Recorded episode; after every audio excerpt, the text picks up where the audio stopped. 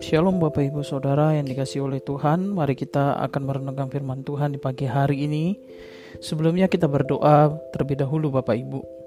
Mari kita berdoa Terpujilah namamu ya Tuhan pagi hari ini kami mau merenungkan firman-Mu Terima kasih untuk kebaikan-Mu Kasih setiamu kepada kami sampai pagi hari ini Kami masih boleh diberi kesempatan untuk merenungkan firman-Mu ya Tuhan Ajar kami supaya kami mengerti kebenaran firman-Mu yang kami renungkan pagi hari ini. Terpujilah namamu di dalam nama Tuhan Yesus. Haleluya. Amin. Bapak Ibu kita merenungkan firman Tuhan pagi hari ini dan kita sudah sampai dalam Yesaya pasal yang ke-6. Mari kita akan membaca Yesaya pasal yang ke-6 ayat 1 sampai ayat yang ketiga. Begini firman Tuhan Yesaya pasal yang ke-6 ayat 1 sampai ayat yang ketiga.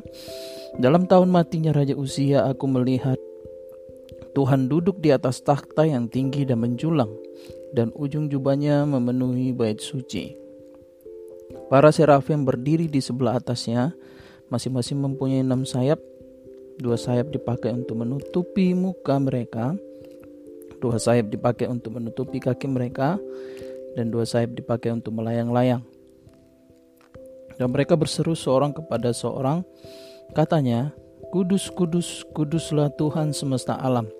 Seluruh bumi penuh kemuliaannya. Bapak Ibu Saudara dari ayat-ayat yang kita baca tadi kita bisa melihat bahwa pasal ini dimulai dengan ayat pertama yang memberitahukan kepada kita mengenai kematian Raja Usia. Sebelumnya Bapak Ibu Saudara perlu Bapak Ibu ketahui mengenai dua hal bahwa yang pertama Yesaya itu hidup di tengah-tengah bangsa yang hatinya tidak condong kepada Allah melainkan hatinya berpaling daripada Allah. Umat Tuhan yaitu orang-orang Israel pada zaman Yesaya ada banyak mereka yang hidup di dalam dosa, di dalam kejahatan-kejahatan bahkan sampai kepada penyembahan kepada berhala. Itulah yang membuat kemudian Tuhan memanggil Yesaya untuk memberitakan firman Tuhan sebagai nabi kepada bangsa Israel.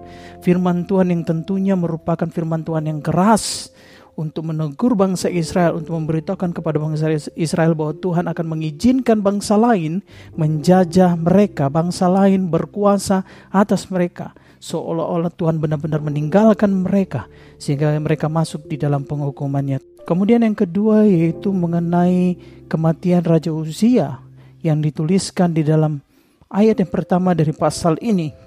Mengapa kematian Raja Usia dicatat di dalam ayat yang pertama, ayat pembuka dari pasal ini?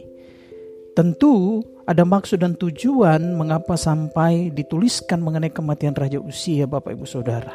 Raja Usia merupakan raja yang cukup muda pada saat dia naik sebagai raja, yaitu pada saat dia berumur 16 tahun. Dia naik sebagai raja menggantikan ayahnya yaitu Amazia, raja sebelumnya Bapak Ibu Saudara. Raja Usia ini memerintah di di kerajaan selama kurang lebih 52 tahun yang dicatat di dalam Alkitab.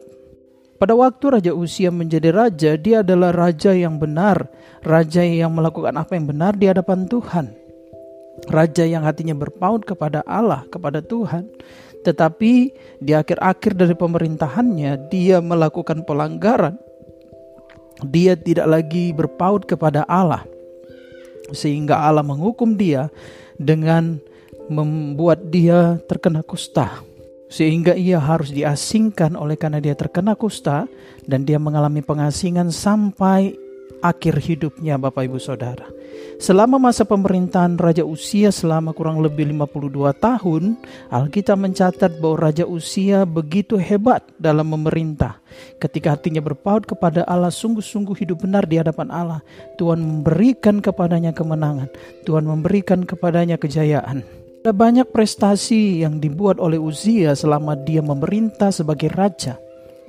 Dalam prestasi-prestasinya itu membuat kekaguman di antara umat Tuhan yang menganggap dia sebagai pemimpin yang hebat yang pada akhirnya mereka sungguh-sungguh melihat usia sebagai pemimpin yang sangat berhasil, lebih berhasil daripada ayahnya, daripada raja-raja terdahulu.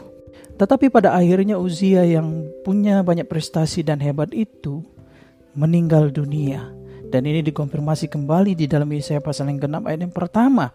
Dan catatan pada ayat yang pertama ini untuk menjelaskan penglihatan yang akan dilihat oleh Yesaya di dalam ayat-ayat selanjutnya.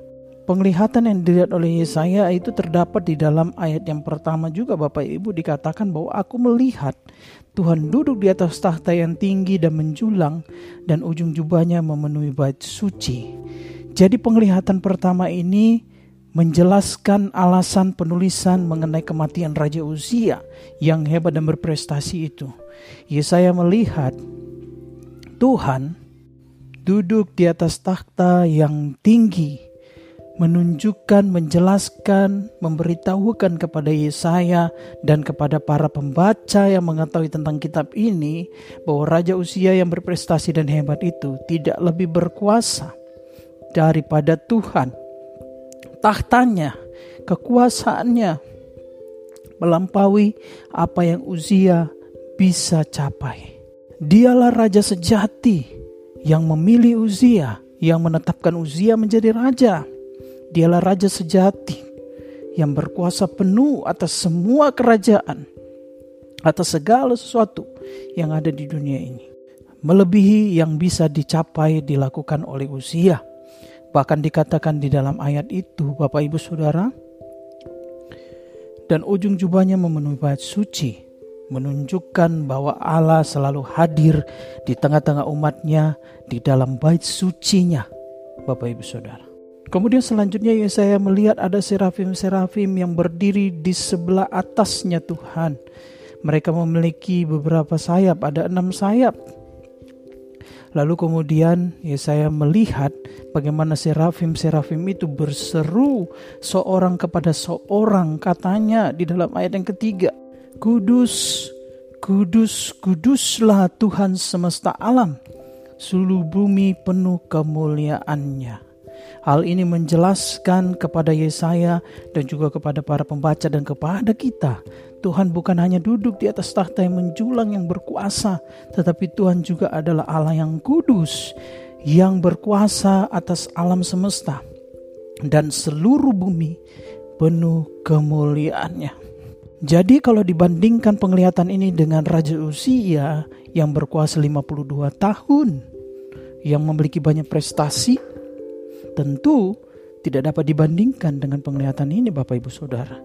Jadi apa yang menjadi kejayaan daripada Uzia yang dibangga-banggakan oleh orang-orang pada zaman itu terpatahkan melalui penglihatan yang dilihat oleh Yesaya. Bahkan Yesaya sendiri yang hidup di zaman Uzia tentu kemudian menjadi kaget, menjadi terkejut dengan apa yang dia lihat karena dia melihat bahwa Tuhan lebih berkuasa daripada raja-raja di bumi. Tuhanlah raja yang sesungguhnya dan berkuasa dan penuh dengan kemuliaan. Bapak Ibu Saudara, orang-orang Israel lebih bangga dan lebih percaya kepada kepada Uzia. Hati mereka lebih condong kepada Uzia. Mereka tidak condong kepada Allah yang sebenarnya adalah raja di atas segala raja yang lebih berkuasa daripada Uzia. Mereka hidup di dalam dosa, melakukan kejahatan. Kemudian hal ini menjadi alasan Tuhan memberi penglihatan kepada Yesaya melalui penglihatan ini dan perkataan para serafim satu dengan yang lain itu mengenai kudus, kudus, kuduslah Tuhan alam semesta. Menunjukkan bahwa Tuhan Allah yang berkuasa di atas segala raja yang ada di Israel, baik itu yang ada di utara maupun yang ada di selatan, dan juga yang selalu hadir di tengah-tengah mereka dalam kehadirannya di bait suci adalah Allah yang kudus yang harusnya mereka sembah dan harusnya mereka hidup juga di dalam kekudus. Yesaya dipanggil untuk memberitakan penglihatan ini. Bahkan di dalam ayat-ayat yang selanjutnya Tuhan mengatakan kepada Yesaya dia dipanggil untuk memberitakan firman dan orang yang mendengarkan firman itu, orang-orang pada masa itu yang mendengarkannya akan dikeraskan hatinya. Sehingga mereka yang mendengar, mereka tidak mengerti, tidak menangkap firman yang disampaikan oleh Yesaya. Justru melalui firman yang disampaikan oleh Yesaya, kebebalan mereka semakin menjadi-jadi. Karena memang oleh karena kejahatan mereka, Tuhan ingin memakai bangsa lain untuk menaklukkan mereka, menjajah mereka, memperbudak mereka. Oleh sebab itu Tuhan ingin menghukum mereka melalui perbuatan-perbuatan mereka yang menajiskan diri mereka di hadapan Tuhan. Bukan hanya orang-orang pada zaman itu, kaum awam, tetapi para imam pun ada banyak di bait Allah yang pada zaman itu melakukan hal-hal yang berdosa, melanggar perintah Tuhan. Sehingga Tuhan kemudian ingin menyerahkan bangsa ini kepada bangsa lain untuk dihukum. Bapak Ibu Saudara, apa yang bisa kita renungkan dan kita pelajari dari pembacaan kita ini, Bapak Ibu Saudara? Yang pertama kita harus menyadari bahwa Allah yang kita sembah adalah Allah yang berkuasa atas segala sesuatu yang seharusnya menjadi pusat penyembahan kita, pusat ucapan syukur kita, pusat kehidupan kita. Seharusnya hati kita condong kepada Dia karena Dia sanggup melakukan apa pun.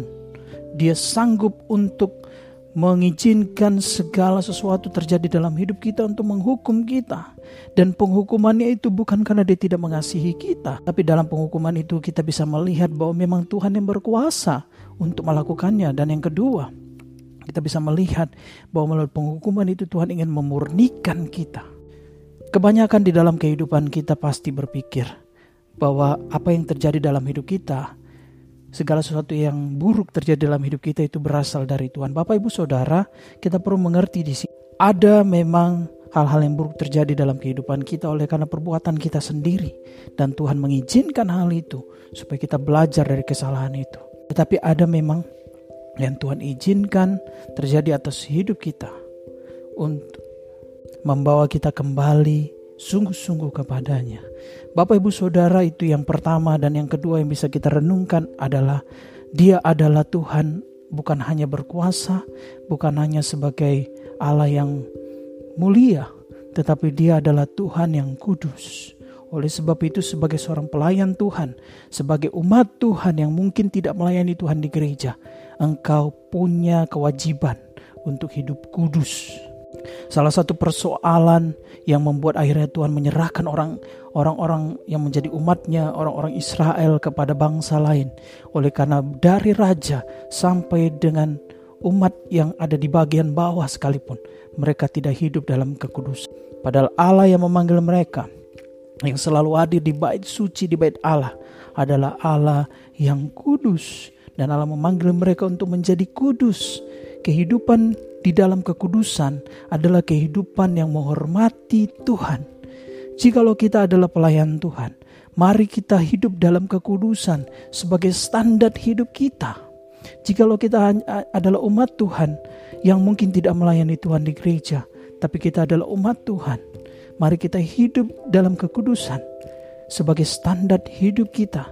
Jangan kita gadaikan, jangan kita gantungkan kekudusan kita oleh karena hal-hal yang lahiriah, oleh karena hal-hal yang bersifat mungkin menguntungkan sementara, tetapi membawa celaka kepada. Jika engkau menyembah Allah di gereja, di rumahmu, di mana pun, sembahlah dia di dalam kekudusan Bapak Ibu Saudara. Karena dia adalah Allah yang kudus. Barang siapa setiap orang yang hidup dalam kekudusan, menyembah Allah yang kudus dalam kekudusan, dia menghormati hadirat Tuhan. Amin Bapak Ibu Saudara. Demikian renungan kita pada hari ini. Mari kita berdoa. Tuhan terima kasih untuk kebaikan-Mu. Kami belajar bahwa kami harus hidup sebagai umat Tuhan yang mengakui kedaulatan-Mu, keberkuasaan-Mu. Engkau adalah Raja di atas segala Raja yang sanggup melakukan apa pun. Tuhan kami juga belajar bahwa Engkau adalah Allah yang kudus dan kami harus hidup dalam kekudusan sebagai umatmu siapa pun kami.